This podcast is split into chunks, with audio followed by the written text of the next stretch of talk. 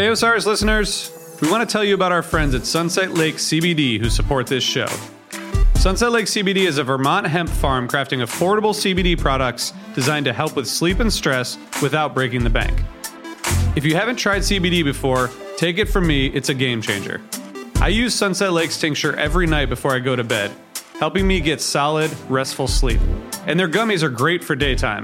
Check out their new Good Vibes gummies, which have just a bit of hemp derived THC to help you relax and unwind. Sunset Lake CBD crafts products with hemp grown on their family farm and ships them directly to customers. They have tinctures, salves, edibles, coffee, smokables, and even pet products. By the way, their CBD chocolate fudge is awesome. Check them out today at sunsetlakecbd.com and use coupon code TIME for 20% off all products. Sunset Lake CBD, farmer owned, Vermont grown.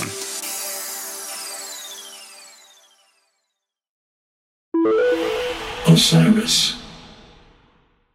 Hey, this is Oteil. If you're liking what you're hearing, head on over to patreon.com forward slash comes a time pod and get your bus pass for an extra episode every week. What's up? Welcome back to another episode of Comes a Time. I'm Mike. I'm Oteil. We have a very special guest this week, uh, Alex Peavey, who's a mindfulness coach for VCU uh, men's basketball. Uh, listens to the podcast and he reached out to us, and uh, we're happy to have him on today. Yeah, this was really a special one. Uh, he's a Patreon subscriber and uh, wrote us that he is battling terminal cancer, and he's actually lived far past the time that they gave him. Yeah, and uh, but his story was just really heavy, and he it just was so heartfelt. You know, he said it, that the podcast had been a real source of refuge for him as he's going through obviously the toughest thing you could go through. And he's got two kids and a uh, wife, lovely family. So we just invited him to like talk, you know, like hang out.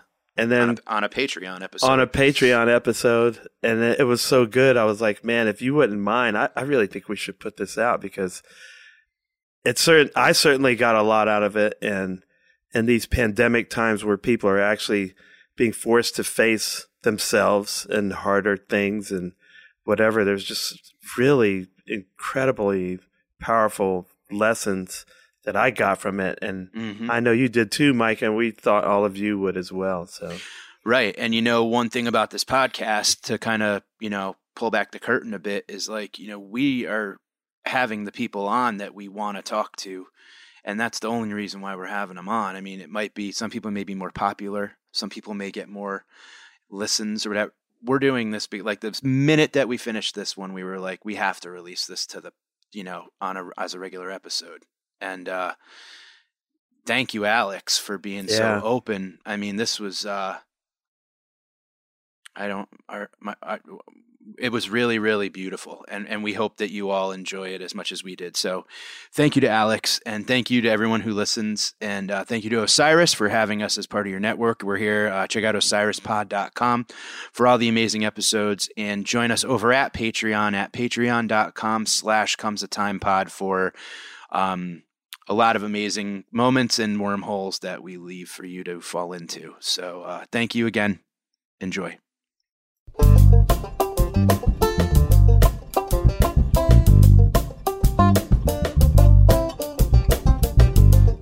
Good to meet you, Alex. It's good to meet you guys. I appreciate uh, you taking the time to talk. Oh yeah, of course, dude. Absolutely. I like that cool Jerry in the back. That's one of my favorites. Which one? Oh, the, the uh, over your shoulder. That kind of cr- crunkled, crinkled face Jerry. Yes, beardless, yes. beardless Jerry from the from the. Absolutely, good eye. yeah, get surrounded by all the right ones, right? Yeah, totally. That's um, right. Well, man, I appreciate you guys letting me do this. It's an honor just to speak to all of you guys because it's been a joy to listen to your all's podcasts and obviously uh, before that, the music as well. Yeah, the, the honor ours, man. Yeah, man, We're totally. Pretty touched when we uh, got your message. Yeah. Oh well, I mean it. I mean it. It was interesting because I think uh, Mike, I think you had said at some point that you know was it Alan Watson, Ram Dass? You said you listened to it uh, so often, and you used the word I think refuge, and that's what just resonated with me because I, with what I've uh, you know gone through with the, from the cancer front for the last four years, um, it, that's what I found myself doing to fall asleep at night, and I'd start out listening consciously and then probably subconsciously, and then who knows what. Uh, my wife's heard every Ram Dass and Alan Watts. It's on YouTube at this point, but uh, and that's where it shifted too. Is when the, we got into the pandemic and you guys got going with this podcast. I found myself listening to it fully once, and then finding myself finding that refuge and listening to it to fall asleep as well. So if it not. And I mean that as a compliment because wow. you listen to it the first time through to take it in consciously. Wow, that's that's I, I know exactly what you mean by it, it's a compliment to fall asleep to something because anything that that shushes the noise mm-hmm. Is is uh, amazing. But thank God that's such a that's the nicest thing. I mean, really, that's mission yeah. accomplished. You know, it yeah. is. For I me mean, to, I I listen to a lot of podcasts. You know, they're like three hours sometimes podcasts. So I just routinely fall asleep on stuff and then and I go Terrence back and figure like where did I fall asleep? Just oh, just listen to the whole thing again. You know? yeah, exactly. Terence McKenna does that to me. He's got that cadence of his voice, and it's just like it rocks you. Yeah. Right. Although McKenna will wake me up sometimes. I'm like, what did he say? Yeah. you know, I'm just like, know, singularity. Right? All, all, of a sudden you're just sitting up. You're just like up in bed. Like, where, how did I get here? Alex, I'd like to ask you when it comes to listening to the old Ram Dass uh, chats and stuff on the, it's similar to me to that why I love listening to a baseball game, mm-hmm. where it's like there's that ambient kind of undertone hiss. And you could hear the chatter in the crowd, and you could hear, and and it almost is like to me, it's like I feel that feeling of being on a hammock or something. Absolutely, it, it it's almost I don't know the word like analog or something that makes it so raw. Oh, same reason you like listening to vinyl, right? So it I found that you know Alan Watts seems to have I guess it's the reel to reel stuff, but it always has that swirling like.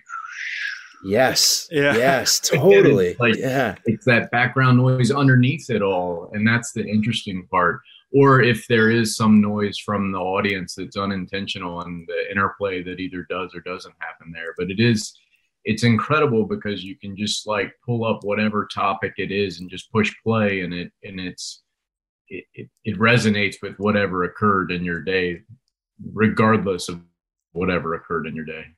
Yeah. You know i think the thing that's so neat is of all the stuff that was said on the podcast so far that's what resonated with you was just talking about listening to Ram Dass to fall asleep during the pandemic.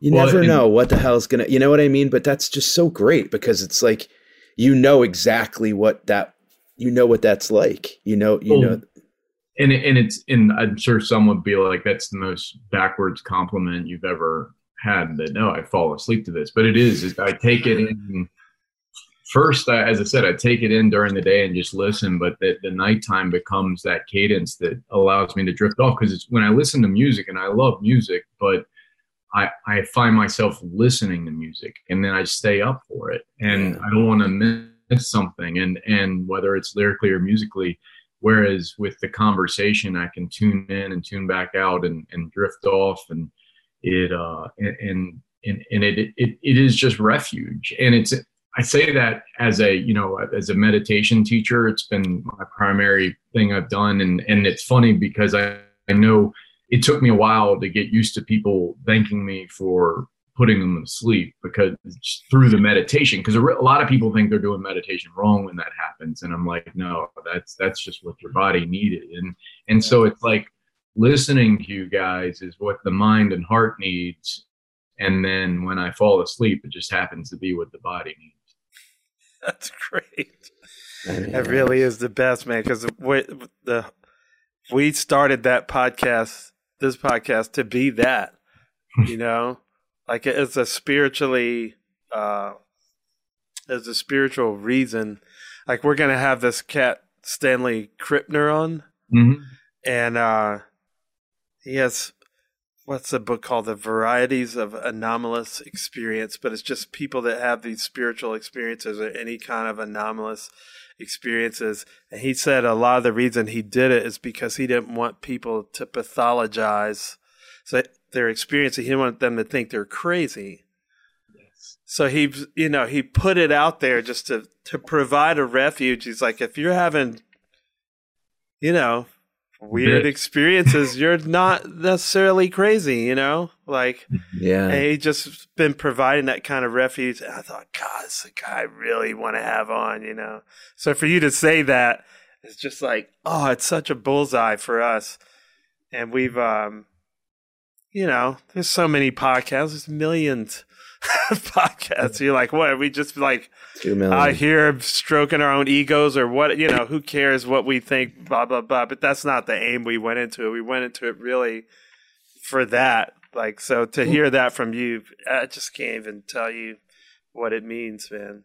Well, it's kind to hear you say that, and it, it truly, it's, um, you know, it, it, it's funny you talk about the crazy part because it's the thing from having this cancer experience, which is a terminal one, but I'm not planning on that. I mean, we're all terminal, right? So it's all Yeah. relative, but the, uh, it, it, you know, I wasn't supposed to make it through a weekend, and now we're literally into just crossing into year four, and wow Wow. the what I've found in the midst of like this proximity to death, you know, we're always close to it, but when it gets put right in your face and you're like, oh, you might not make it through the weekend, you might not make it the week. Okay, then one year, all right, another year, and and so in this time of having that experience, even though like I've meditated across my entire life, this has taken it to that kind of that other level of consciousness that makes me realize quite often as and again I, I worked as a counselor as well and i say this with great compassion is the crazy people are the same ones right? And that's kind of the re- re- theme that keeps getting repeated here in the sense that with heightened awareness you have uh, you, you see other things and experience things that others don't but that's not in a, a superior or inferior way. It's just a it's just a kind of a vertical experience across timeline rather than a linear one you know? Yeah. i mean how could you help it man? If someone tells you you don't have long to live you're going to notice a lot of things that Mhm. the average joe that's just you know just kind of being pushed through life like by life it's just, it's Yeah. a different trip my ex-wife's mother battled cancer for like nine years and they, they gave her like a very short time and she went far past it wow and uh and I was there for all nine years of it. It was a trip, you know, Mhm. and it really um it did it it uh it changed everything for all of us, Mhm. you know. And uh because you're seeing it you're seeing things through her eyes. And uh it definitely brought more gravity to, I mean, you know, you can't help it. yeah it would Um, make the it, it brings the sacred out of everything if you allow it to. It, it can be an absolute grind or it can be Yeah. this beautiful experience. It doesn't mean there aren't hard days and that's where it's this um i always kind of i I call it like the the blessing of cancer. I mean obviously there's all these horrible things that come with it but the clarity that comes with it is Yeah. the ultimate blessing. And that's what you would not wish upon anyone in regards to how to get there but you would hope something like uh, what we're all going through with the pandemic and everything else under the moon right now that that would bring clarity to more. And that would you would hope would happen at a higher rate than it is. But but that's what i think these things are. They're they're all just opportunities for in you know increasing consciousness and finding greater clarity. Not not what's right but clarity. You know what i mean? Yeah, for sure. and having the uh having the um practice of meditation so such a being such a huge part of your life when you found out your your you know diagnosis did you feel like you know kind of maybe in retrospect that you have kind of um a tool that maybe others don't? I mean, the fact that you are already experiencing that transcendence and that peace, um, did that help you in the initial, you know, kind of, you know, digestion of it all? It did. I mean, it, it almost in a, a surreal, like, like powerful, oh, like this is why type way, you know, and, and because I, I came into meditation just through, uh, a trip I did out west when I was like 15, and then I read a book by Phil Jackson at the same time, and and that book was Sacred Hoops, is all about you know how he brought mindfulness to the with George Mumford and some other guys, and so like that planted this seed of where I'm like, oh, I want to med. I this sounds good, and I enjoyed the experience I had there, and so over those years, I kept doing my own practice. Then I started teaching it. So while I got diagnosed, I was teaching mindfulness uh, at a high school and teaching mindful leader mindfulness as a, as a just mental health skill to all the freshmen and then mindful leadership to the seniors of how do you turn this outward first how do you learn about it inside and then when you're a senior in high school how do you turn it outward and so i was teaching this as this unfolded and that was what was so crazy because uh, yeah I, I, I we didn't know what was happening. It started with an ER trip because my kidneys were failing. So it started there because the the lymph nodes were, you know, obstructing the kidneys. And so it was a Friday morning and and the doctor just said, we still didn't know what was up because I was 39 at the time. And the doctor was just like, um, I'll never forget. He came back in the room. First thing he said, and I had met this doctor. I'd done a bunch of blood tests, and I didn't know who this was. But his first question was, do, do you have kids? And oh, oh, I said yes. And he said, I'm sorry. Um, oh, wow. And, you know, I, there, and I guess that's his moment of like full, like, compassion and empathy of experiencing it. But it was, that's where I was like, wow, this just took another level of where we're going with this. And so I went home and my wife and I went to the ER and spent the weekend there. And then, uh, uh, as as the weekend went on, my kidneys just continued to fail more. Uh, and then by Sunday night, it was like at 60% failure. So then we did surgeries Monday, Tuesday, Wednesday. And so to answer your question, like to get, there was so much rapid fire. We were just thrown right into it at the beginning. And then all of a sudden, we just had to slam on the brakes where we're in the hospital together for a week uh, my wife and I. I mean, I was mm. I was patient, but she didn't leave, you know. And so, uh, and this is in 2017. So, uh, as we came out, when we left the hospital, we still didn't even know what the diagnosis was. But so we came back a few days later, and that's where I the during everything. So this was a 10 day period between going into the ER and then finally coming out a week later and three days later go back in for the prognosis diagnosis. And um, during it, it felt like being in the midst of a game. You know, you just everything is just happening and you're acting in the moment. But when we, my wife and I, walked back down the hallway to go find, you know, you're looking at that office door up ahead of you.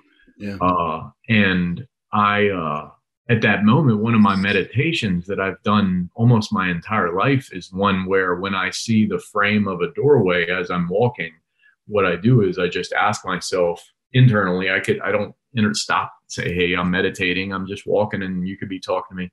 I just ask myself, when I see the door frame, it's a reminder to me to be asking what does my body feel right now and if there's tension in the shoulders my jaw's locked up in that moment i take that inhale and then i exhale and then i feel my feet walking on the floor and whenever i walk through the door i imagine it almost clearing the last moment so it's wow. full present in the next and so that's a practice i've used like across my life and then used it a lot in counseling because in counseling you get a lot of heavy topics so i'd have to kind of walk out and come back in anew like a next person is the first person I've seen all day. Wow. So for that moment, it was it hit me so hard because I it was almost like this is why you've been doing this.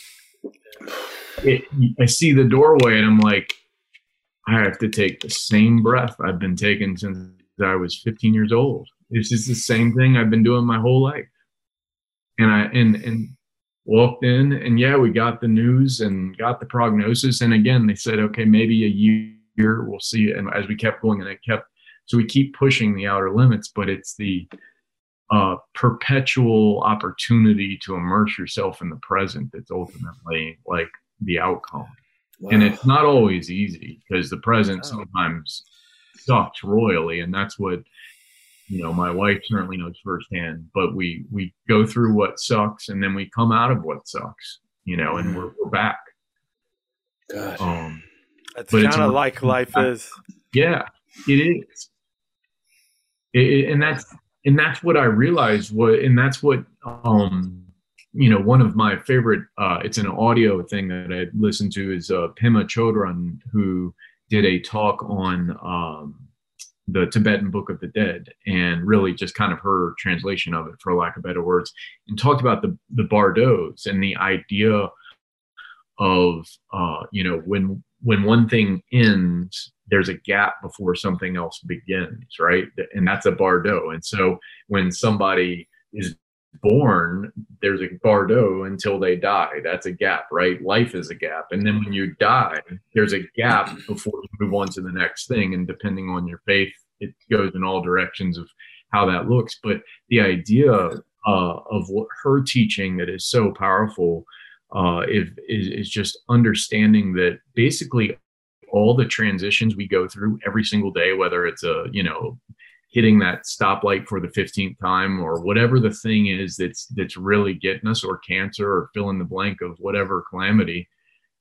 the, the transitions we face every single day are if you can think about how you handle them what i understand is that's how we will be as, as we handle the transition from this life to the next mm. So as you encounter transition after transition, it's not about not getting mad or not getting sad. It's the ability to recognize what you are becoming so that mm. you can settle into it, release it, and have that peace of mind. Because the goal in the Bardos is to, you know, enlightenment comes with that peace of mind upon the transition. But it's not aspirational, it's just an outcome because you're practicing this over and over and over. And it really hit me in the face that thought that every transition of our day is a practice for our ultimate transition to whatever that may be, whatever your belief there is. Wow, it's funny. Did you you, uh, you probably saw the the Bob Weir podcast mm-hmm. when he was talking about, hey man, I'm I'm getting ready to die. That's what you know. And I thought it was so. That was the probably the first like super huge profound moment mm. we had on the podcast because I thought that, that's something I've talked to so many people about that are struggling spiritually. Mm. They're like, how do you, and you know, I fail at it too. It's a great, it sounds great, but they're like, how do you deal with, you know, just life in general? And I said, I try to keep my death as close up in my face as I can mm-hmm. because then, you know, I will value the moments with my children more, with my wife more, with whatever, every moment, this mm. moment, you know, and uh, it's really true. And that the older they get, I feel like kind of the better I become at it. Especially a, a friend of mine mm-hmm. lost his eight year old daughter to cancer, mm-hmm. and it just, mm-hmm. I was there, not there physically, but I was I remember when she was alive, and then I knew she was battling it, and then she lost the battle. And so, you know, immediately when you have children, like if you think about that stuff with your own children, it just does this panic thing to you. You just have to banish the thought, you know. Yep. And um, but I couldn't, you know. I and I'm not. I'm not. I think about them dying. I usually think about me dying more. Mm-hmm than them. But whichever way it goes, like it doesn't matter. Like it makes you take these moments and really, you know, my wife gets more. um She's upset at the speed that he's growing. Mm, mm-hmm. Yeah. She's like, it's hurting me. And I said, you know, I, I'm 19 years older than her. And I'm like, I knew it was going to be fast. You hear all the cliches. Everybody warns you and so I'm just like, just savor every single, you know. It is so crazy how fast it is, and it does yeah. cliche, and you get there, and that's where you know I you know I think about again, for me, it was cancer. For each of us, we all have our own moment of catastrophe or plural catastrophes in our life, but all our opportunities for us to slow down. And that's what I really hope. While we can't slow down the you know, all of our children getting growing up, I just hope the general pace of life slows down so that that when we do grow up, we don't age ourselves by the pace we're going on a daily basis. And that's what I found with cancer when I tried to dive back into work initially and I can't right now. It, right off the bat, when I tried to do it, um, I realized I couldn't get on that train so fast. It was like it's moving too fast for where I was in my body's functioning. And so I found a way of doing it part time. But the point being, I was like, man, because of where my physiological threshold is at whatever 43 now, like I feel when things are too fast. And that shouldn't be a felt experience, or if it is, you would hope we'd all pull back. Mm-hmm.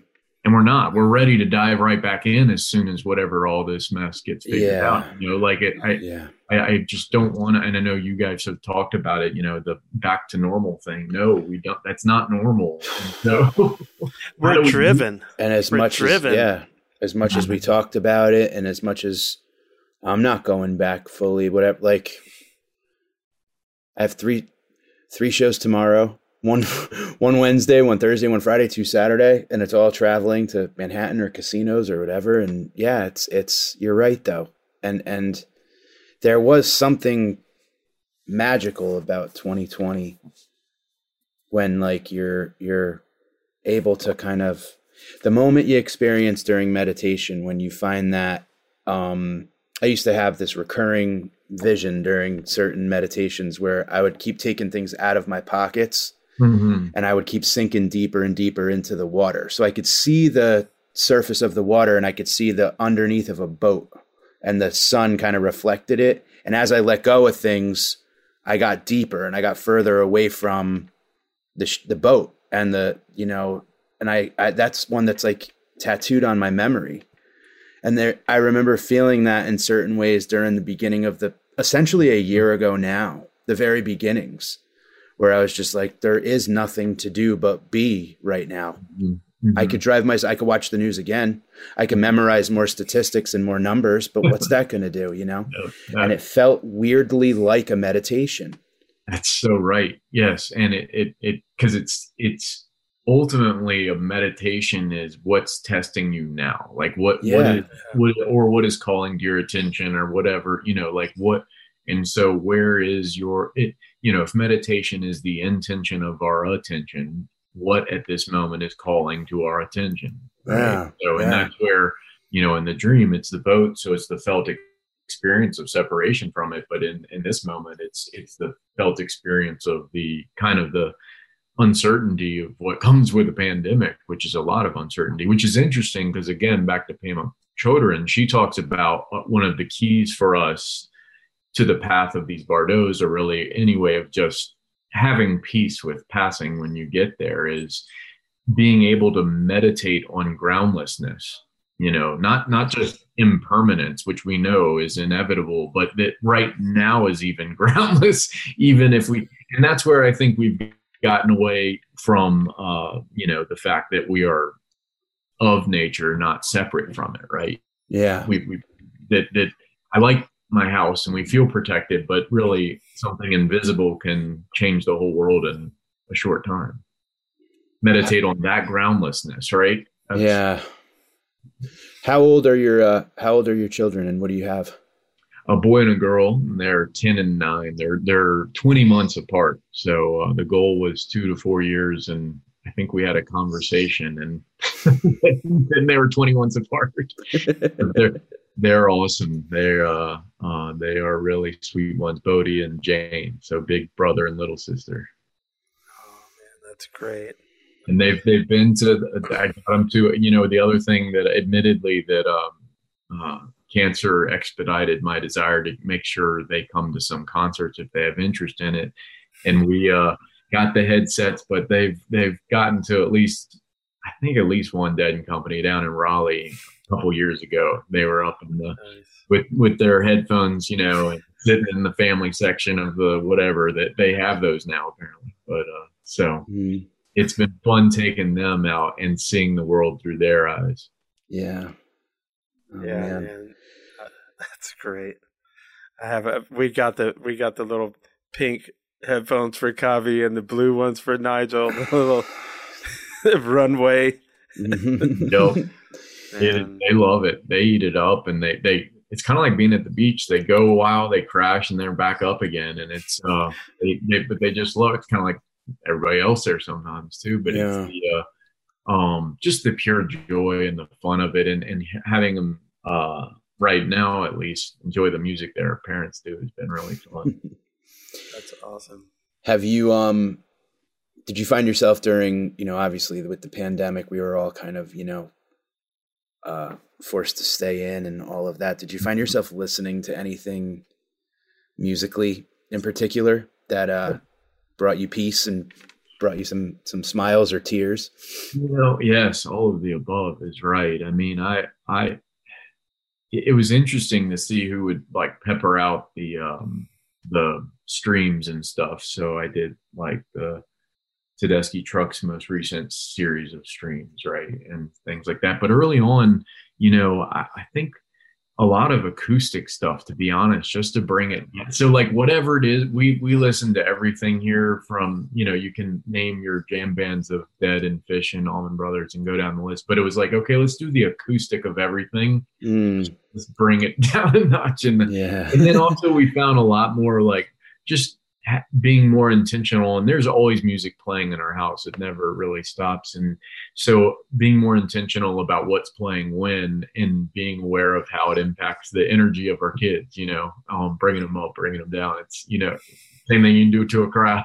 So it's like it's it's mind control in the house with our music. But i i'd say oh, what my wife and I have done really throughout cancer a good bit is having fun with some tunes like some Dylan stuff or whatever that that we then create our own story out of. You know, we'll listen to a song and then we'll elaborate on the characters in our own. Oh, that's awesome. That's cool. I mean, because I mean, for a while we're sitting around not going anywhere, especially with the cancer thing. We didn't know what comorbidity was there, so when we find ourselves sitting around, we do well. She entertains me by enjoying doing things like that. But in what we do in the hospital, like that, pick out tunes or pick out a whole show and just listen to, like that Yeah. we've been to, and kind of revisit that show. That's Mm. beautiful. Did you did you up end up on the bus? What's What's, your, that? what's your story? How did you end up on the bus? Gosh, well, I was I grew up I moved around all over the place, but I grew up in Charlottesville and the first encounter was well, I first heard it when a buddy of mine who's older, he's 10 years older, has a band and uh the the Blue Dogs that still play with, they played uh uh Cumberland Blues was the first time I ever heard uh any dead song and it was bluegrass and I was just like what was that? Because I was 10 and I was just, I was in, and hearing them do the harmonies because it's two of them and, a, and an upright bass and acoustic. And then they started showing me some more, but ultimately my first in-person experience was uh, in 93 was uh, Jerry Garcia band with Melvin, which just sounds so good at the Richmond Coliseum. And it, it was right around that double live album stuff. Mhm. So Yeah. Oh. Yeah. so good. So that was, that was my first ride on the bus. And then you must have had a lot of early Dave then, right? Yeah, yeah, because he played like uh, every Tuesday, I guess, at the Mhm. local kind of Trax was the name of the place. Trax. That's where ARU played Yes, yes, all the time. The Trax. yes, yes. Lots of ARU, lots, and tell you guys in Richmond and Innsbruck and uh, all good. And so, but yeah, so Charlottesville kind of started growing because I guess Coran Capshaw and everything with Dave, just the music's there really just started growing as you know and and really kind of a, a wide range of music too um and so it and i ended up going to virginia as well i we went away and i lived in alabama for four years and came back that was an experience and uh that time because it was such a cultural change for me from where i was in charlottesville So I what came part? back. What part of Alabama? I lived in Birmingham for 18 years. Oh wow, we uh, we were at Tuscaloosa. My dad worked. At, yeah, my dad worked at the university, so we were like everything we did was about the university. Yeah, yeah. it's different than Charlottesville, Virginia. Yeah. That's for sure. Are you still are you still teaching your leadership courses? I'm not now. I, I I was, and then when kind of cancer hit, and I got off that kind of, as I said, the train. It was just too. I couldn't keep up. As a counselor, I felt kind of. I didn't want to be negligent of because my big issue is I don't know what day I'm going to be feeling like what. Every day is different. Oh yeah. So I stepped away from school, and right when I did that, one of my good buddies, who I I, I was also I coached college basketball before going into counseling, and Mike Rhoades, who's the head coach at VCU, when I stepped away from the counseling job, and he and I went to grad school 20 years ago, and he's like, "Hey, let's let's do let's work together. Like we've never we've been friends, but we've never worked together." So he's like, "You bring this mindfulness stuff down to our guys, and let's use you as the sports psychology side of this thing." So for, that's what I've been able to do for uh, really since almost three fourths of the time with cancer. Um, but but then the pandemic hit and and uh, so that when i had last march actually it's crazy because we were at the barclays center that week you guys were at madison square garden um that tuesday Oh, yeah, in March. Yeah the Yeah. allman brothers thing and uh i almost went to that but i i literally made the choice not to due to my cancer situation i'm like It's a good um. I'm like i don't know what this pandemic is but i know i don't want to flirt with Yeah. Yeah, New Man, York I City so too. Yeah. to hopping in a cab because we didn't play till Thursday. And so, but what was weird for us was they, uh, so we it, it was the A10 tournament, and um, so they decided no fans at all. We were supposed to play at noon that Thursday, and we get to the arena and uh, at Barclays, and it's it's blacked out like a concert. So all you could see was the stage. Everything around you was just darkness. So it looked like we were playing basketball in outer space because no one was there. Yeah. And uh, one minute before tip off, they they pull us off the court and send us to the hotel, and they're like, "Find a charter flight home. Um, it's all shutting down." And and so like 14 conferences closed at once right around then, you know. And so we're fortunate that we fly charter, but everybody needed a charter at once. But that was the that was that week of that. I always think of that Allman Brothers show, and then then I guess the Big East played a half at MSG that morning. Yes, they did. Yeah. We shut it down. Literally, we were lining up for tip off, and they said, "Nope, we're get out of here." Um, but because of that, then I kind of um had to step back because I was just doing Zoom, and then I had a reoccur. Our cancer's never gone away. My cancer created a new cancer inside of my old cancer, so I had to go back to chemo. so in the middle of the pandemic, I had to go into chemo and had no immune system. I was Oh, like, oh, this is an interesting meditation. Yeah, huh? Yeah. It's a good thing you didn't come to that brother show because, as you know, Pretty A much bunch of everyone us got, got it. it. Yeah. Yeah, man. I, of us that's what I got it. heard. That's that's I hated to hear that, knowing that it was such a great night. I mean, it's I watched it on my laptop in my hotel room from down the street. It felt like, but uh, man, I'm glad everybody's okay in the long run from it. But I, yeah. a lot of you guys took it back, right? Yeah. I mean, and some of my friends were really walloped by it. Mhm. And then some of them, like Stacy Morant, our ticketing lady, she was with close, super close contact to all the people that had it. Hugs, the whole nine. You know, there's that Love Rocks thing at the Beacon Yep. the next night. A bunch of those people were at our show, and then they, you know, Larry Campbell got it, Ivan Neville, all these cats came down with Mhm. hard, really hard, like 103 That's scary. temperature for like Oh. two weeks. I was like, I could not. And Well, that's who when you knows don't- what I could take. and that's when you don't know what's going on either. Yeah. Like, no info. of what's There was nothing. There was Yeah, mine was, was- a two dayer. Like my wife, we weren't even sure because they weren't testing. You Hmm. know, unless you had really, unless you were really bad, they were like No keep it testing. moving. Yeah, they were Yeah. being overwhelmed. So it wasn't until my wife lost her sense of smell. She Hmm. was cleaning the tub out with bleach, and we thought it was it, but we didn't. You know, we couldn't get tested. And that's and such then a when she- symptom. Yeah, and then she was like, normally she could barely do it, And she was like, "Hey, man, this is." This And is- later on, we got antibody tests, but it was really, it was only like a two day thing for Jess and I. I've had many other flus that were much worse, Mm. and um, so we got lucky, you know. Honestly, I, I remember being at uh, Sirius XM Studios right in Midtown and uh, looking through the windows. We sent one of the the uh, folks that hung out at the radio show down to one of the Rite Aids to get a digital thermometer so we could like you know check our.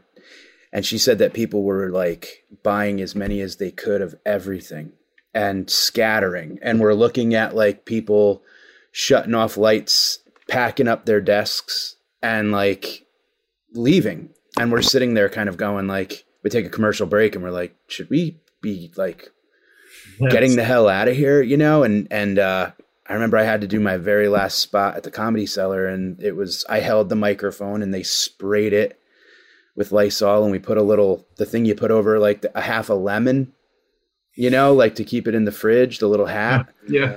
and we put those on the mics and then dropped the microphone in a bucket and walk out and I got in my car I felt like I held my breath for 3 hours. You know I ran to Queens grabbed what I needed and then ran up. My wife's a nurse practitioner so I kind of just wanted to make sure I got to her before like there was room like they were going to close state borders down. Mhm. and you know you weren't going to be able to get home and all that and it was Yeah. that was like the you didn't know what was it was like a you know twister or something. You know yeah, like you're you running from this tornado of of fear.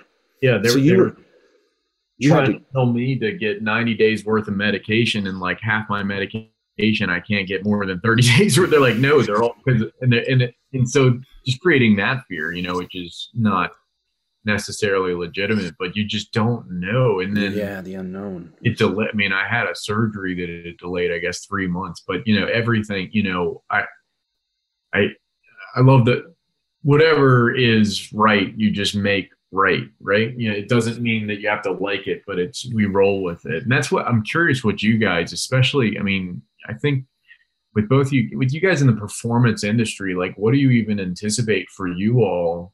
Because I've always worked with performance in in the return, not just like getting back on stage, but what it'll feel. I think of my son who went, was with a group of people and thought it was so loud because he had because he still does virtual school because of my situation, and he so like it was the first time he'd been around like 10 or 15 people and thought it was loud because he had not been in a cafeteria or a classroom or so like what do you guys even anticipate in regards to your your own first experiences? And, and does that also then like become the meditation itself again thanks for listening. We'll be right back with more on Comes a Time. well i mean Hey there, Osiris listeners. I wanted to tell you about our friends over at Smartwool. For more than 25 years, Smartwool has been making merino wool socks and apparel designed to keep you comfortable. Because they want to help you play, laugh, and explore in the outdoors with every thread they knit and every step you take. Because they believe that comfort sharpens focus and lets you perform beyond your limits. They're here to help you feel good. Now it's up to you how far you will go. Take 15% off of your first order at smartwool.com. Smartwool. Go far, feel good. if you want to go first i, I i'm back i started Right. so it's been weird and I, I i avoided i said no to a lot of stuff because i wasn't vaccinated and i decided that once i got vaccinated and again i mean i'm i'm a i'm a, a, a very proud i don't know it all i i ask my wife what is real and I say, "Is it okay?" I ask her like she's my mother. I'm like, "Can I go do stand up comedy now?" And she's like, "Yes, you can. Just wash your hands." and uh, then I started putting out my, you know. So before New York City opened, I did a weekend in Providence, Rhode Island, and it was uh, limited capacity, and um, I kind of, it, it was very exciting to see other comics and to Mhm. see the owners of the club and the staff that they still have their jobs. And these were people that I've known my whole career. And that was something that was like you know the the people that's a club that I started at early and you know so it was really nice to be able to go do that and I treated it like I have it. I still treat life like I have COVID, just for other people. Yes. And because there's enough people treating it like it's not real to balance out the equation, you know what I mean? So, um, but then New York opened, and the the Comedy Cellar and all these other rooms opened, and it was. I've been going down to the West Village, and it's kind of like like a like spring breakish. Mm-hmm. Where New York's back, and you know, I took I walked by Washington Square Park down in NYU, and it was like jamming, Mm-hmm. you know Mhm. and some people have masks some don't um, but it was to see the staff and to see them smiling and to see the rooms full of fans and to see my you know friends who i haven't seen in a year um, that felt amazing Hmm. Getting on stage felt very weird you know. I'm, I, I you know it's you kind of got to blow the dust off i think a little bit and also i don't know what the crowds are looking for right now. You know what I mean? I think everybody's just happy to look across the room and see other people and be like, cool, this is maybe somewhat normal again or something. But um, like you and like Eric, we can't wait for this guy's job to come back. You know, we want Oteil to, you know, I'm ready to, to, to bawl my eyes out in the crowd Right. and, and scream and yell and, and, you know, that's what I'm excited about. So comedy's back and it's fun, but it's Yeah. still to me, even performing, there's nothing like being at a concert. Yeah. Yeah. It's for me, uh, I don't know. I've, I've, I really wanted a break. Like I, I've, I really related to what you said about the acoustic thing because a, a long time ago, uh, and God, this had to be, I guess almost. Well, I could say exactly because uh, Nigel is six, so maybe six years ago um, or seven, I started feeling very uh, like things were just too loud and too hectic and whatever. You know, I would spend two months every year or six weeks in New York. Two weeks after I was there, I was like, I got to get out of here. It's too crowded. It's too loud. I walk out just put earplugs in. And when uh, my wife moved to Africa first year we were married and I picked up her banjo and the banjo completely retuned me because I had been saying the band's too loud. I was like, in ear, my why does that? I thought, God, am I just getting old and being wimpy, you know? And then that when I started playing banjo, I was like, no, it's not me. I'm not crazy. Mm-hmm. Everything is just like ah, you know. And here's where nature is, like right Yep. here Yep. with where this acoustic guitar, banjo, whatever is. So I've been craving what the pandemic gave me. Mm. Time off. Mm-hmm. It just stopped everything so everybody could see like this is crazy. Yeah, it's not right. This is fucking crazy, man not how to live. what are we doing and i and i was always pulling you know like i want to be home more i hate the road and people were just like oh man you know and i left ttb and people thought i was crazy i was like i just you know and then you know i didn't want all this devastation to happen but i think like since it stopped everything Mm-hmm. I think uh, a lot of people started to f- become more aware of like how I was naturally feeling anyway, Yeah. you know, and uh, so I'm not uh, looking forward to going back to that. I have no intention of being that driven.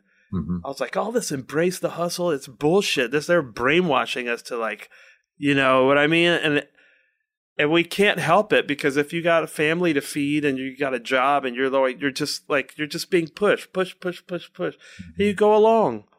Yeah. And you know, at some point, just because I got older, when I hit fifty, I was like, okay. I started to become more like thinking about my death. I was like, half of my sands in my hourglass are now on the bottom, and I'm watching them go. So every bit of time you're taking, or I'm giving you, like I say, you're taking it from me, but I'm taking from my kids. I'm taking from my wife. I'm taking from being sane. you know, like the Yeah, road's yourself. not natural. Taking Yeah. it from yourself, yeah. it's not natural and i work with all these guys and i see how they ended up i mean that's i sat on the Allman brothers bus god. You know 15 years ago being like this is how you're going to end up if you just go along with this Well, program It- you know it's similar in sports. It's what's so interesting is the similarities in sports are, are all there. It's just hidden because they're athletes and they're not like they're it's it's hidden in their wellness. And and so the they, they come out on the court looking fine or on the field and fine, but they also like when when you know when you get done with a gig, you hop on the bus and you go home, no matter how far home is, well, or to the next show. And that's the same thing with uh, traveling teams. They're not they don't Yeah. hang around. They get they they're gone. And same with coaches. And that's you know you know, everyone is certainly acknowledging the loss and the devastation of the past year, but I do hear a common theme of a collection of sane folk that is admitting, you know, that yes, this was too fast, and I like sports were too fast and too much, even for just kids. Like um, as as a kid Yeah. gets interested in sports, all of a sudden it has to turn into travel, and you have to do this, that, and the other. You can't just play games anymore. No. So it's like, no. how do we reel it all back? And it's all right here for us to do. you know, yeah i had a friend oh you go ahead no, no, no, no, no. Go ahead. Go ahead. It's fine. i was going to say a, a, a really good friend of mine played football for Ole Miss. Hmm. Now he um, had a bunch of CTEs when he was Hmm. young, and he started having problems. Major, it cost him everything: marriage, job, the whole nine. And finally, one of these doctors that knew something. He, he was in that movie, whatever the movie was in, but Oh, was about. But he was like, League of you- Denial. He's like, do you have you ever had like? I mean, you played football. You know how how many concussions if you've had. He was like starting when like junior high school. Yeah. You know, so all this to say, you know, he's he has a son, it's a beautiful boy, and his son. uh, This guy also plays bass, and that's how I met him. Mm. He was a bass student of mine mhm. and his son's big, tall like him, beautiful boy, but he also is into bass. Right. And so he went to his son and he was like, you know, man, if you don't want to play football, like I'm totally cool with that. And his son was just like, thank God, man, because I really don't want to. Like I would much rather play bass. You know, and to see him just like totally reassess the whole thing, be like, you know, and just to offer that up, and what a relief it was for his Yeah. son. You know, you want to please your old man. Yeah. He probably likes football, but he doesn't want to get on that train. The tr- Mhm. Exactly, because it doesn't stop. No. You know, and it what- just eats and, and it will chew you up and then you're done and when you're done with your career they're on to the next guy like Yep. lebron is yeah. you know me and my wife ran to dr j and i freaked out i was like that's dr j she has no idea who he is you know it's like so once sports is done with you you're just done you Mhm. you don't even exist anymore so like you Yeah. gave up everything for That's You that's know, that's so um, and that yeah. Uh, you know what's funny is that you know my wife has always been the most supportive person. I presented her with the idea of living separate to follow our careers, and she was like cool with it. So that I mean, that's how supportive she's been. And after the pandemic, and com, I, I said to her, I'm like, "Are you cool with me going back into it?" Because it's been a you know I'm not at the I'm at the ARU part of my story, Oteil. You know what I mean? Like I'm a little at bit higher than that Okay, sure. we fine. were Thank you. starving bro all right, maybe a little you're higher. a writer on a successful show Okay, all right, whatever. I'm about to meet the Allman Brothers. Okay, but um, my point is, is that you know, with with my people aren't banging down my door to get me on their stage. Okay, so a lot of it is the grind, and a lot of it is constantly. It's addiction to stress. Mhm. It's putting in availability and waiting for a reply, and your happiness and your success hinges upon the booker Mhm. and you are constantly waiting and waiting and waiting and i would be texting her on days i'm supposed to hear about my you know dates for the next week or month or couple months and it's it was a stressor for me and it was a heavy one for her too because she was there to kind of talk me through it and i said to her after the pandemic that was for 10 11 years and um, i said to her you know how, what's your thoughts on me going back to stand up if it if it opens up and i meant more covid wise Hmm. like do i put a microphone near my face and she's like you know i just don't want you to go through all the anxiety that you went through the past 10 years of like you know when i would look at the calendar if there were 28 days filled i only saw the three or four that were empty you know Mhm. what i mean and i had to fill them Mhm. or else i failed Mhm. and and she was kind of like i just i don't want you to have to go back to that level. And i and i thought highly about i i've extremely i value her opinion extremely medical or not. And uh for her to say that made me kind of like and then all the talks that we've had it kind of iced the cake where it was just like i and I- and i do have to say i mean i'm i'm going back pretty heavy at the moment but i do see my i i, I it's with a different air you know what i mean it doesn't have that my my happiness doesn't hinge upon every set You got to build a little show. momentum right now. You know, right now I, i'm excited but it's like it's just have, revving the engine. yeah but it's okay that I, every now and then i'll i'll take a night off driving you know what i Yeah, mean and yeah, it, but it's it's that thing of n- acknowledging our addictions to stress Yeah. and acknowledging the, the that the hustle is now driving and i'm in the back seat tied up instead of Yeah. you know? I started saying on stage last year like i'm living my dream and it's a nightmare. You know? Because it's like where did i where did i lose this? This is why i quit the corporate thing. This is why i quit everything else was because i wanted to be working for myself. Now i'm working for a hundred bosses across the country you know what i mean? And it's just Right. It's fucking nuts man You know what happened to me? I was listening to some podcast or something, and this guy was describing the stress that he goes through, like leading up to a performance. Mm. Now, for me, I'm like Gregg Allman. I always get really nervous. In fact, he was way worse than me, and it never went away. And all mine manifests in my stomach. So I just like feel like I got a shit yeah totally you know, just like I ate Yep. something, feels like I ate something bad or whatever. That's just what. So as I'm listening to this, my stomach, it's like Pavlov's dog. My Mhm. stomach starts doing because I'm like going through my steps of when, and I can always tell when I, what time a show is. If it varies, doesn't matter because about two hours before, my stomach starts to Mhm. Clench Mm. like that. And then all of a sudden I'm in the full thing and I went, I don't fucking miss this at all. So, you know, one side of me, if I was a normal person, would be like, oh, yeah, your chops are down. You used to have this, you know, like you're not used to it Mhm. anymore. And I was like, I don't want to be used to it Yes. Yeah. Yeah. yeah yeah ever again do I want now I also have to balance the other side of that seesaw with I have a much greater appreciation now because when music becomes your career then it just it does something very unsacred to it Mhm. so now I've reattached with how much people need it I kind of got back because of our, uh, my guitar player friend and teacher to like where I feel about music like when I was 17 just up Mhm. late working on stuff. So now I'm like okay it's worth going through that stress for the sacred part Mhm. but not the daily grind part. For Yeah. what? Like for money. So if i have more money that's more time away from my kids.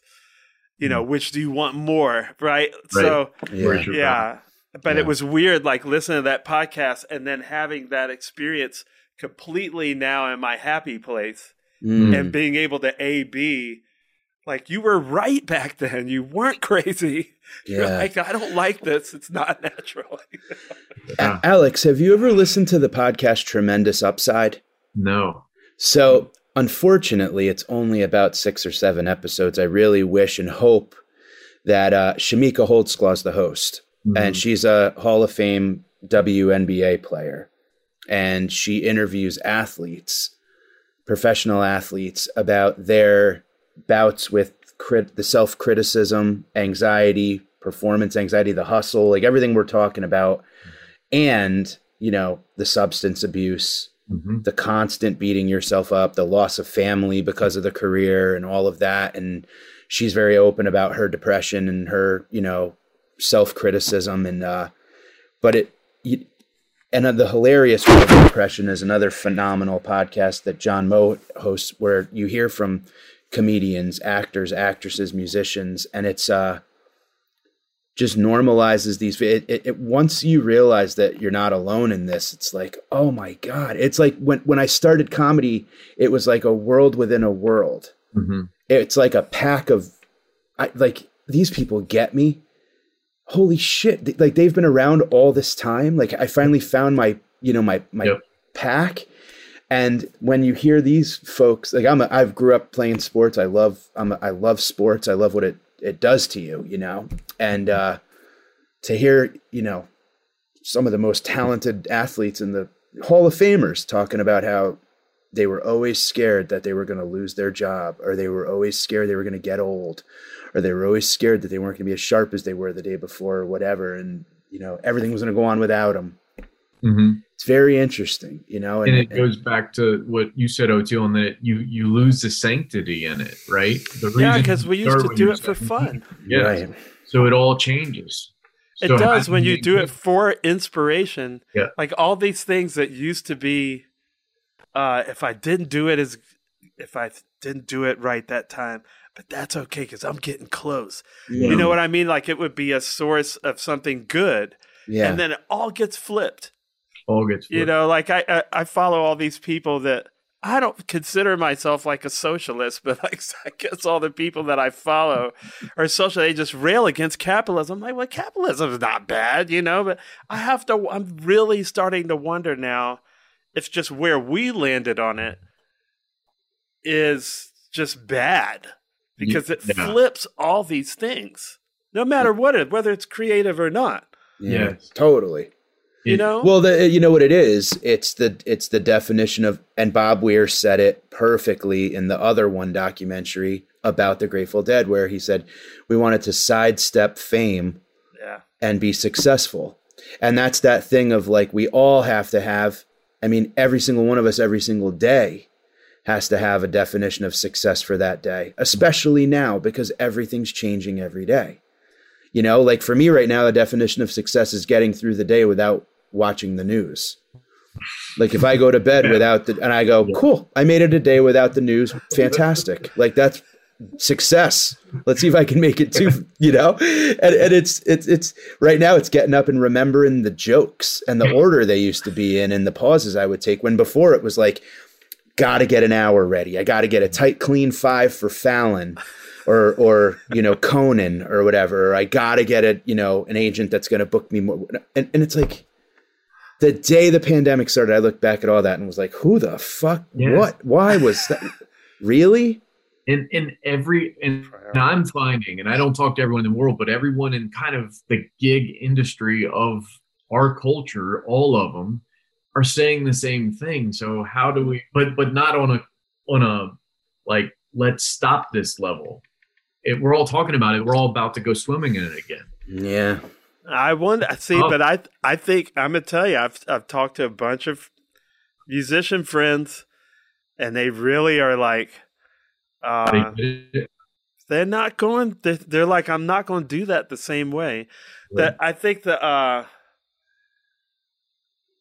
if there's one gift the pandemic, if we could say is just a for sure upside, and that we'll see, it's snapping that embrace the hustle. Yes, that like I, I'm all for that like at the certain point in your life. Like there was a point in my early 20s Mm-hmm. when we were just grinding it out and that's what you do. That's the the tilling the field part. Yeah, yeah, right? And that's what you do when you're young and strong but just to go on and on and on decade after decade but at least sports it has to end kind of quick Mhm. with music, you know, I'm still playing college bars.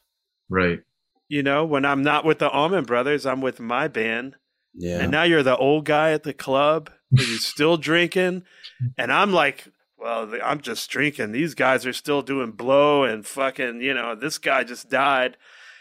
And, you know, it's just like, what are we doing? I really think COVID might have snapped that for the older, you know, for some of the older people at least, you know, like Well, you know, and- late 30s on up. Yeah, and you know, was what, you know what it was with comedy too is that mm-hmm. whenever I wanted to stop and catch my breath, I was always reminded that right behind me is a line a hundred miles long of comics that want the gigs that I have, and that would keep me running. You know what I mean? Like that would constantly keep me running because it's like the second you quit or the second you take a break, someone's gonna sneak around and get that spot.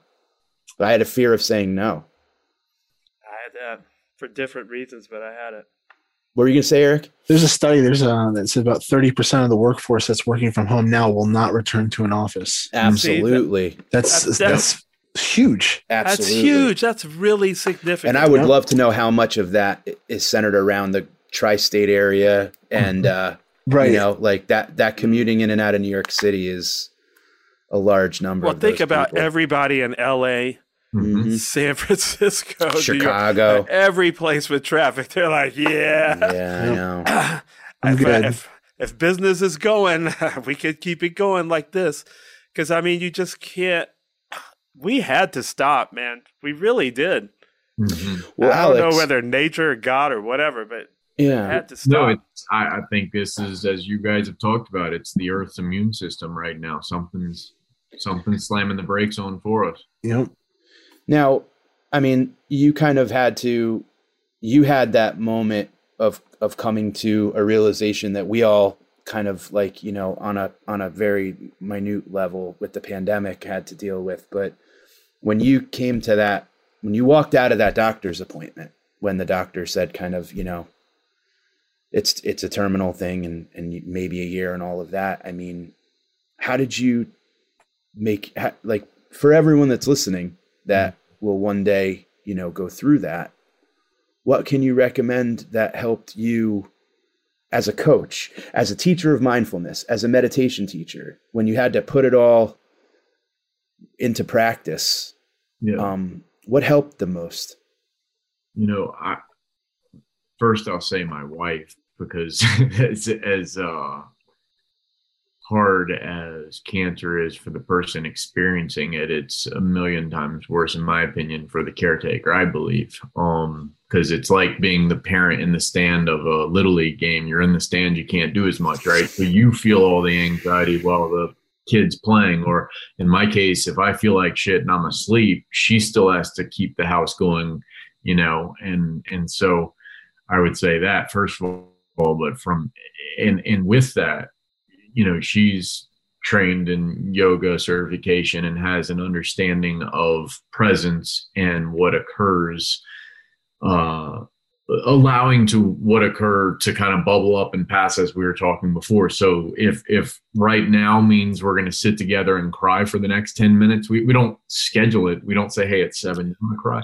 But if if something just hits us and we both know when it's one of us or both of us or whatever and we just sit with it we know and and there doesn't need to be anything said. There's silence or sometimes we talk through it out loud or sometimes it's music whatever it may be. But i'd say that that's a gift of uh, that she's allowed of where when of me where when i'm having a tough day it doesn't compound itself because it's that notion of meditation like uh, you know a breeze through a screen door. Like it, it yes i do feel the breeze.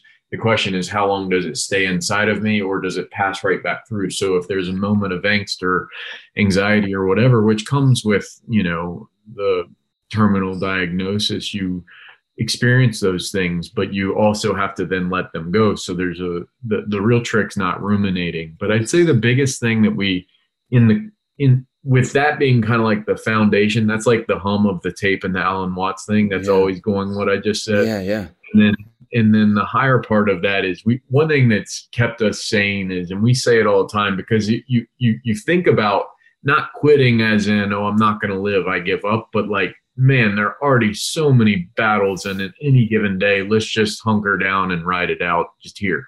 Or you go out and attack life and you when you step away from being at a high school next thing you know you're at a division one basketball team right? So it didn't like it decreased in time but not intensity. I was like whoa it's just went to another level. Yeah. and so say yes to things where you can but but give grace most importantly above all where the bumps in the road occur. And then i think one kind of thing we've said often to one another is from the beginning because we kept having what would be perceived as failures like you you you say you know pre-covid hey let's go out to dinner next week with so and so you know it's either during my chemo or not. And then that night i feel like hell because cancer picks and chooses when it makes you feel bad.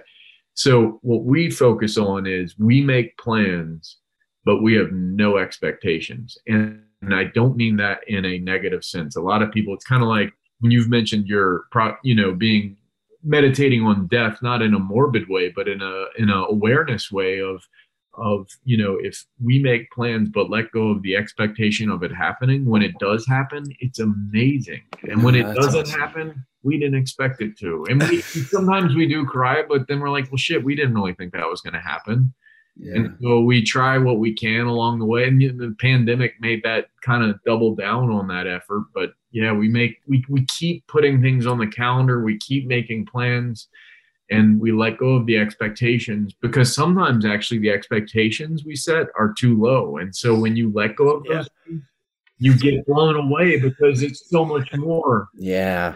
it's Yeah, funny, very like all the spiritual teachings they tell us, like just that yeah to live that way, and it just takes uh, it just takes something extreme sometimes. Just I guess it's just our human nature. it is You know what I mean? We can't help it. I see it now that I have a child. yes I'm It's- like, well, yeah, that's how he's gonna look at it right now until he has more experience. Mhm. Yeah. but uh Yeah. it's um i wonder this may sound crazy to say but you know when you get into a situation like that that's terminal i have a, a another friend who has cancer and he doesn't know i mean he's been having it for a long time but it's a big battle daily Mhm. and um but if we if we have talked about that like the gift part of that because like when you see this guy with his twin boys i mean it could just it makes me cry because that, that that's the one thing that i would like to do right like i don't give a shit about any of it i want to be a good dad yeah and a good husband yeah you know so when i don't scream at my kids that's my victory yeah for the day. But I see this guy with his kids and the way he lives every day because that it's right up in his face. Mhm. You know, and really that's like you said, we're all terminal. Hmm Mhm. We have this we're letting ourselves have this illusion like we know right right that we have a long time. No, it's, no. yeah we we talk about don't know that. uh-uh and you say your kids grow fast it's like we're forgetting ourselves like we're, Hey, man. fast too You could outlive me easily. hmm I'm one car crash. Who the fuck knows, man? exactly it's and so what do you do about it like that that's the repetitive que- that's the repeated question across the course of the day that ultimately is the practice of the bardos right Mm. how you handle each moment of your day it doesn't mean be perfect it means be aware be present Yeah. for it and so that that allows you to be present for again that that that big transition that we are that allows us when we bring it to the front of our mind we have such a clarity in our decision making Yeah, it's the Ram Dass.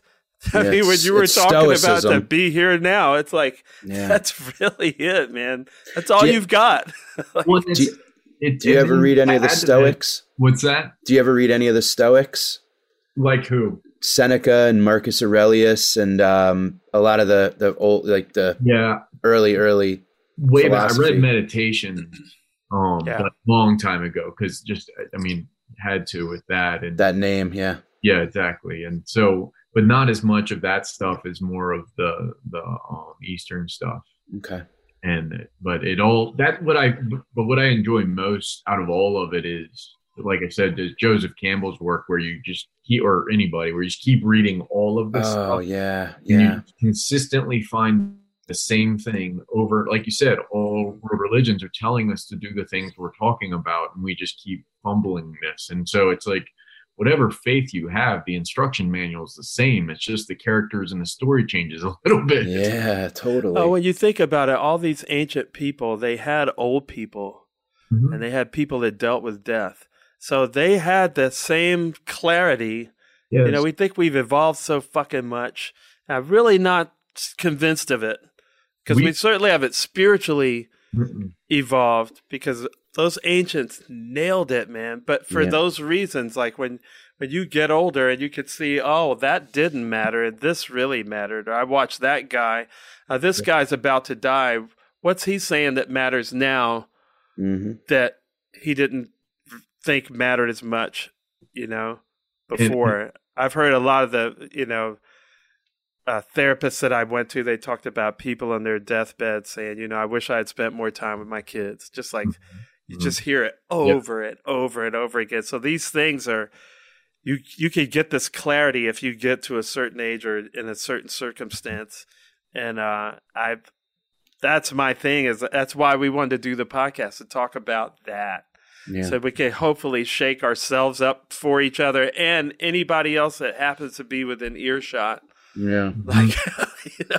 and the fact and, and, and alex honestly like uh, the fact that you said that you were able to sleep to us talking Oh god, you have no idea. i mean yeah i mean that's literally the most beautiful thing ever i mean because i remember holding on to my phone like it was a pacifier when the pandemic hit and my wife was like you know working a million hours at the hospital or whatever and i found that and i listened to that ram dass Mhm. and it was like the hiss of the tape. And i would like try to put myself in the room that he was Mhm. talking and what did the room smell like and who was sitting next to me and then i'm out.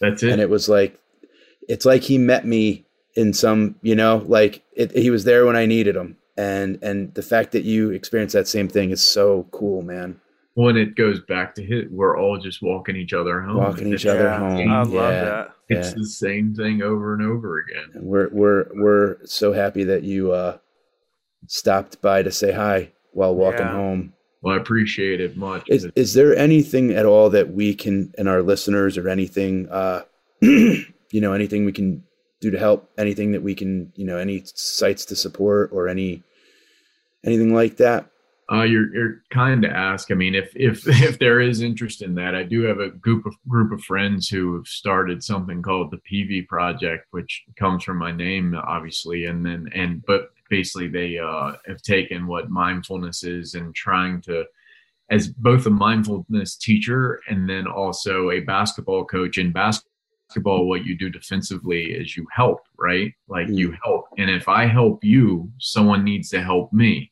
And so in basketball, that's called helping the helper. So if I help you and you help me, that's helping the helper, and we're all covered. And so, I love that. yeah that's The- amazing it's like the wounded healer Oteil. yes, it's Chiron, it's the wounded healer, and it's and so the Peavey project. The intent here is what these guys are doing, who've gotten all kinds of training and certifications, and who I taught the class with before I left the school, just to um, focus on staying, you know, healthy from cancer.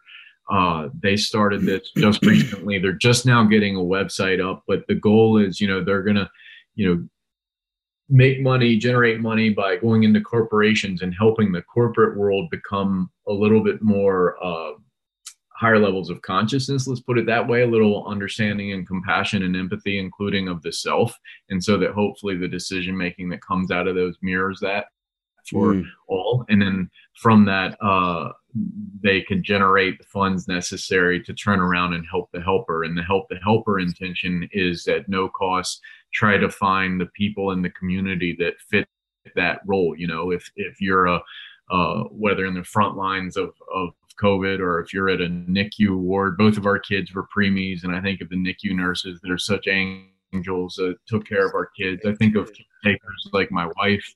Um, but anyway, it's like any firefighter, whatever you can think of, teachers right now, you can go down the list of who is a helper that had to step up because someone else couldn't. And what these guys want to do is provide mindfulness to them for just for free at, so that they can have those skills life skills for not only their own mental health, but then to turn that around into Pay it forward. Back at their own work, right? So if Yeah, the I love if the helpers are feeling better, Mhm. they'll then do the helping better, and it, it's just so that's the goal there. But the um, so it's brand new, and they don't even have a web website up, but they have uh, Well, we'll do whatever we can to help you with that. they do have a Venmo. Am I allowed to say that one? Sure. Yeah, absolutely. And I'll tell you what, I'll give let's give them a tip on how to change the corporate mindfulness. Three words: dose the Keurig.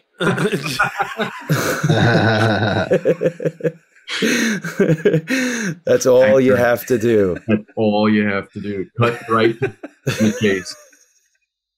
Um, let's see. I'm trying to find it. It is at it's at Peavey like Peavey amps, which I'm not related to at all. I was going to ask you Oh. about that because my first hit was a Peavey. Man, I wish I was, but I think one of my first was. I think Um, mine was a, or a gorilla. Let's see. Here it is. So it's at the Peavey project. That's all it is. All one word. At All right, the Peavey like the amp. V E Y. Cool. Uh, Project. P E Beautiful thing.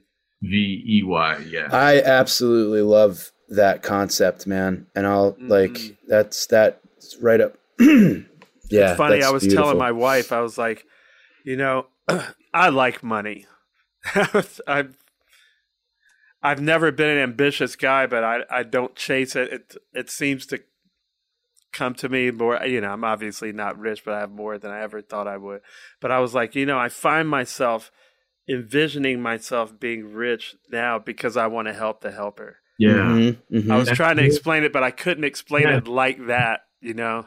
the value Yeah. is in the experience of the action of the just in it in, in in the unknown dominoes that happen beyond that like i love the saying in zen that the seed never sees its flower and that's where like you there's certain Mhm. layers of this you see immediately and then there are the layers that you just have faith that are occurring down the line over and over and over And they are because seeds do sprout and they do flower and they do grow and they drop more seeds and they go, you know, the seeds never see the flower. Yeah, man, that's what, ah, that's why nature is always this metaphor. And Remember the gardening for the teachings, you know, like, yeah, and for the presentation that the the keynote thing was all about the gardening and the yeah, you know, I mean, it's, uh, they're really, if we could get past the, semantics and the tribal baggage. Oh, my such beautiful gems.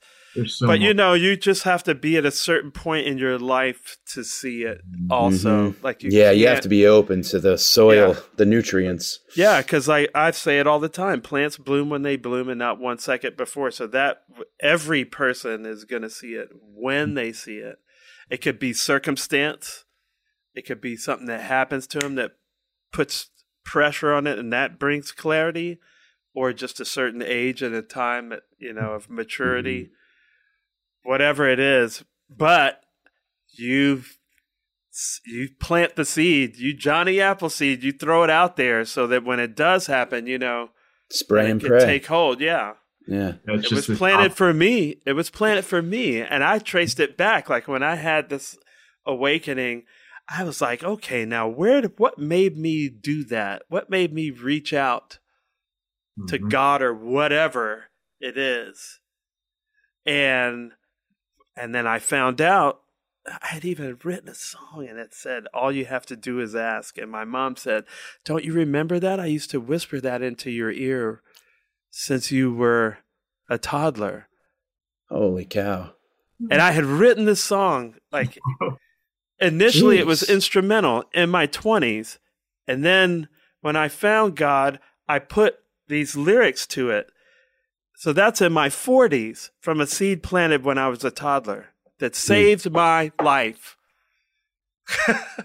There you go, buddy. I would have no kids, no wife, probably might not even be alive. Right? So that's where I just go, okay, we got to plant these seeds. And so that's the podcast. Finally, I was like, you know, I want a way to do this, you know, that's not the the shiny thing that music is. Like you could take that, you know, there's these rare people like Stevie Wonder that mm-hmm. get this fame and then they just have this heightened state of awareness and they can lead people like a prophet. Hmm. but that wasn't my, you know, the fame wasn't my lot in life or whatever. So now I'm like, oh, it's the podcast, mm-hmm. you know, and that, and so just having you here on this, right? I just have no idea, man. Like, or yeah, you do. is- you, do, have an you idea. do totally know. You do you do have totally an idea. know. So, thank you. Yeah. what a gift you're giving us, you know. And I'm Yeah, I'm glad we were able to give you something just from the bottom of our hearts, and hmm. it's, it's an nice to know honor, that man. it was, you know, received that way. Oh, So- it's received every time. I look forward to it. So thank you guys for putting out what you do. Stick around for a second, please. Don't go anywhere. But thank you everybody for listening, and and uh, you'll be hearing more about the the Peavey project for sure. We're taking this, and yeah, this is going to be big. Yeah. All right. Thank you, everybody. Goodbye.